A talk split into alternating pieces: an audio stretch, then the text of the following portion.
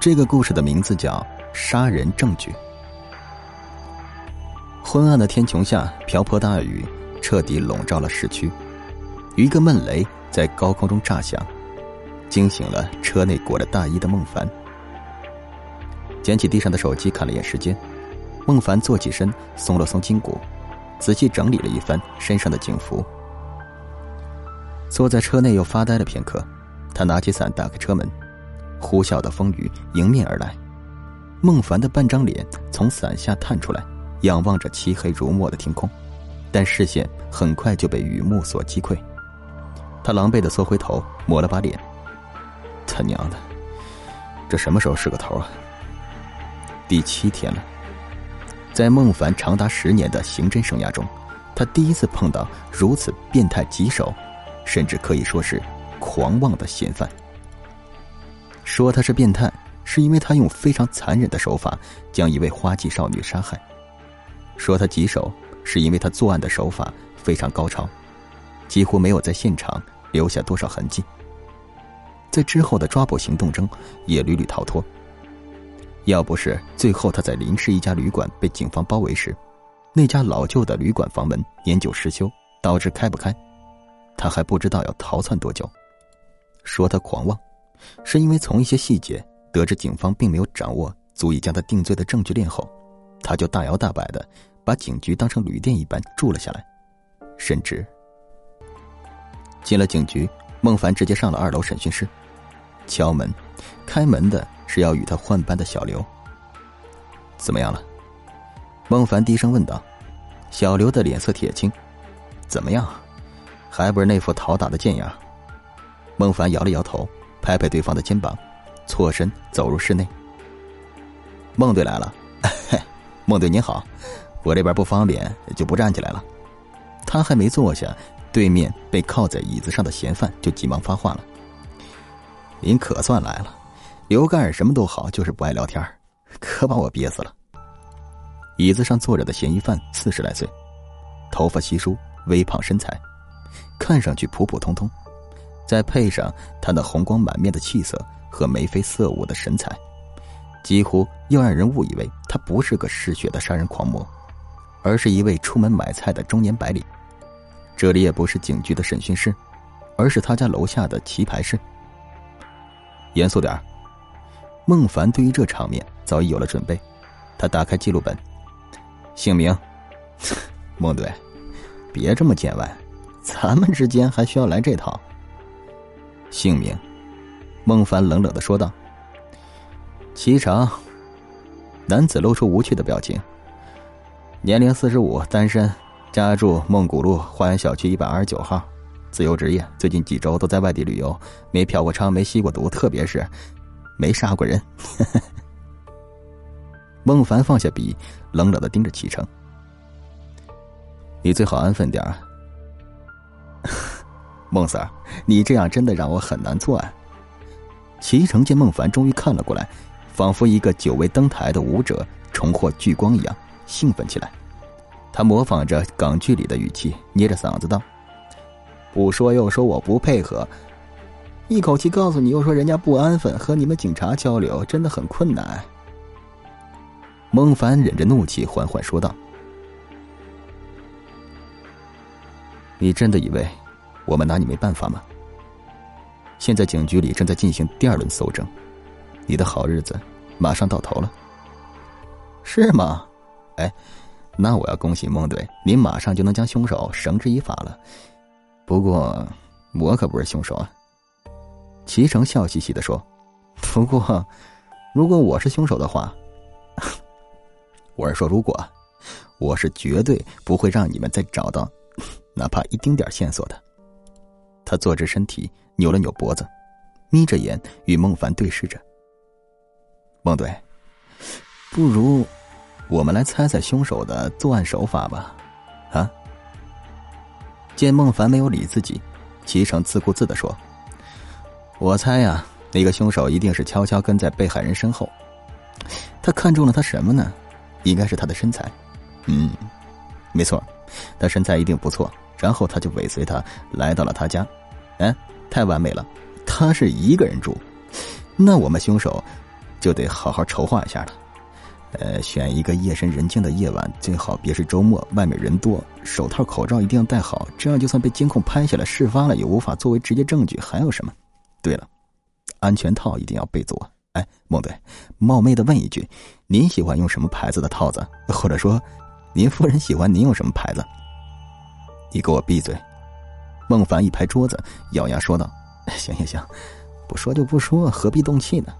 咱们继续推理哈。既然是杀人案，那肯定是给人家杀了。为什么要杀呢？肯定是反抗了。哎，不不不，要是谁这么想，那就是大错特错了。”齐成丝毫没有把孟凡的话放在眼里，他继续沉浸在自己的推理中。肯定是因为，肯定是因为她不是个处女。这么年轻，这么漂亮，每一个毛孔都散发着清香的女人，她竟然不是处女？妈的，她做错了什么？我又做错了什么？这么美好的肉体，已经被别人的棒子给玷污了，简简直罪大恶极！谁干的？到底谁啊？不说是吧？是不是不说？秦城的脸色渐渐变得狰狞，语气也阴森起来。看走眼了，碰上这种事儿还能怎么办？只能杀了呗。用刀，对，用他家的水果刀，刀很细，磨一磨，从那恶心的下体里狠狠捅进去。他两只手绷得笔直，嘴张得很大，身体前倾，仿佛手里正拿着刀。再往上一挑，哎，抽出来再捅，这次在里边再搅一会儿，对，多出点血，血债血偿，得比捅破你膜那次多出十倍、一百倍的血。坐在他对面的孟凡紧紧握着笔帽，满腔的怒气不知何时已渐渐消散，取而代之的是些许紧张和一丝微不可察的恐惧。这是个变态，别理他，别理他。孟凡低头回避了齐成的视线，尽管他知道对方不是在看他。孟队，孟队。正在数衣服下摆线头的孟凡抬起头，看见齐成正一脸严肃的看着他。哎，孟队，你说我这推理还行？哼，你的推理非常准确，准确的像是在现场目睹了这一切发生一样。孟凡的怒气再次涌上来，要不是审讯室里有摄像头在，他真想脱下警服，把这丧尽天良的混蛋暴揍一顿。谢谢夸奖，不过似乎时间到了。齐成仿佛绷不住般的又低声笑了起来。虽然我作为一个良好市民，多次主动配合你们延长时间调查审讯，那我明天呢还有些私事要处理，所以就到这吧。今天你们得放我出去了，你休想！孟凡不假思索的脱口而出。第二轮搜证马上结束。到时候你就完蛋了。好吧，好吧，那我就再陪你们玩一玩。不过我们说好了啊，要是第二轮搜证依然没有证据证明我是凶手，你们就必须得放我出去，否则我得起诉你们侵犯我的公民权了。齐成放松的靠在冰冷的审讯椅上，一边挑着指甲，一边漫不经心的说。就在这时，审讯室外响起了敲门声。孟凡起身开门。一行人鱼贯而入，是去搜证的同事们回来了。老梁，怎么样？孟凡见带头的中年干警一脸郁闷，心里有些不好的预感，连忙问道：“各个地方都重新搜索了一遍，没有新的发现。”老梁脱下帽子扔在桌上：“放人吧。”什么都没发现，每一个地方都仔细搜过了，指纹痕迹检查了吗？监控呢？孟凡不死心的追问，老梁瘫坐下来，一脸疲倦的摇了摇头。我说孟队，是不是该履行你的承诺了？身后的齐成咳嗽几声，朝看过来的孟凡举起他那被铐着的手，示威般的冷笑着。孟凡的牙关紧咬，看着一屋子义愤填膺的同事，又看了看得意忘形的齐成，双手紧紧握拳，最终颓然松开。放，等等！一个稍显稚嫩的声音打断了孟凡，是队伍里一个不起眼的年轻干警。他脸色煞白的举起手，不知淋了雨还是出了太多汗，脸上湿漉漉的。怎么了，小徐？孟凡转过身问道，语气里带着些许希冀。你有什么发现吗？我，我。小徐举起的手微微颤抖着，欲言又止。有屁快放！孟凡的眉头一皱，呵斥道：“你什么情况？前几天我还在局长面前夸你办事细心有静气，怎么搞得跟个婆娘一样？”我，小徐的脸色更白了。他犹豫了片刻，终于一狠心，跺了跺脚，说道：“我找到证据了，但队长，你们得听我安排。”黑沉沉的夜幕下，大雨依旧瓢泼。老梁驾驶着警车，正行驶在通往临城的高速上。车内，小徐正出神的看着窗外的雨景，身侧的孟凡紧紧盯着小徐，仿佛要看透他的心思。我记得你的搜查任务是最后逮捕齐城那家旅馆吧？你到底有什么证据？找到了，为什么不逮捕局里啊？为什么早不汇报？你现在带我们去是要干什么？孟凡将一连串的问题敲击在小徐脸上，但并没有影响到他的遐思。我说孟队，你们这人要带我去哪儿啊？哎，我要求你们现在就释放我。身后被两名干警夹坐在中间的齐成喊道：“没有理他的申诉。”孟凡狠狠拍了拍小徐的肩膀：“哎，我问你话呢。”小徐缓缓的转过头，他的脸色已经恢复了正常，往日的镇定和冷静也回到了身上。他冲孟凡点了点头，又回头看了眼齐成。孟队，你放心，他跑不了。小徐的话仿佛有种魔力一样，一时间车内安静了下来。身后的齐成琢磨他那个眼神，不知为何，心中第一次有些发慌。车缓缓停靠在马路边，一行人下来，到旅馆中，小徐一马当先，和旅馆老板说明情况后。带领众人走上楼梯，前往当天齐成被捕时所居住的单间，四幺零号。哎，我说你们带我来这干嘛？就算我是凶手，你们在这能找着什么？楼梯上，齐成被靠着双手走在队伍中间，不满的嘟囔着。没有人理他，孟凡、老梁，所有人都跟随着小徐的脚步。到底是什么证据呢？众人心里都在思考着。打开房门，现场保护的很好。从那天逮捕行动后，便没有人入住过。小徐招呼着众人走进房间，缓缓关上门。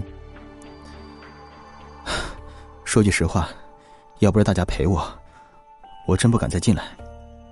小徐打开灯，擦了擦额头上的汗，嘴里冒出一句莫名其妙的话：“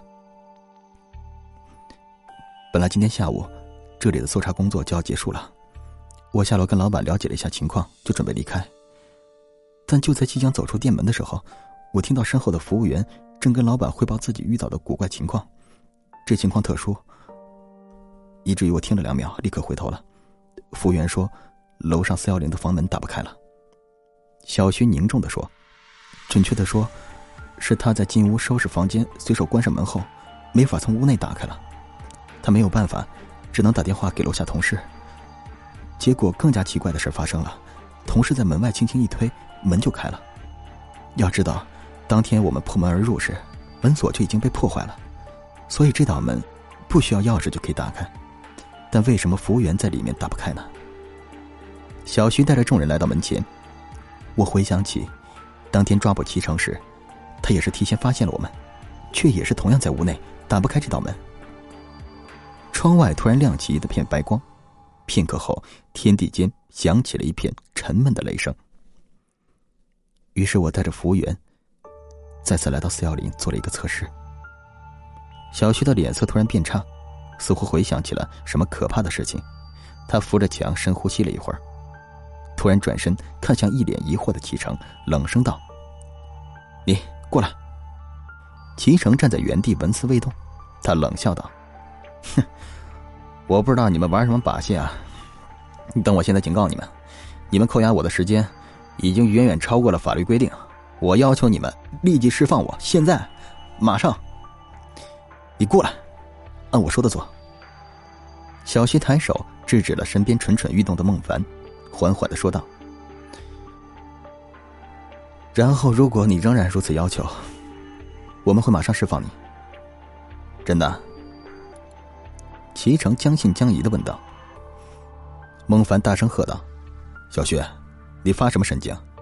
要放也得回局里再放。”小徐冲齐成点了点头，无视身旁暴躁的孟凡。行啊，我过来了，你说，要我干嘛？哼！齐成冷笑几声，脚步却有些轻微的颤抖。不知为何，今晚这个警察的眼神总让他有些莫名的心虚。他步伐僵硬的缓缓走到门前，猛地打了个哆嗦。虽然窗外的风雨没有闯进来，但门前的温度却出奇的低。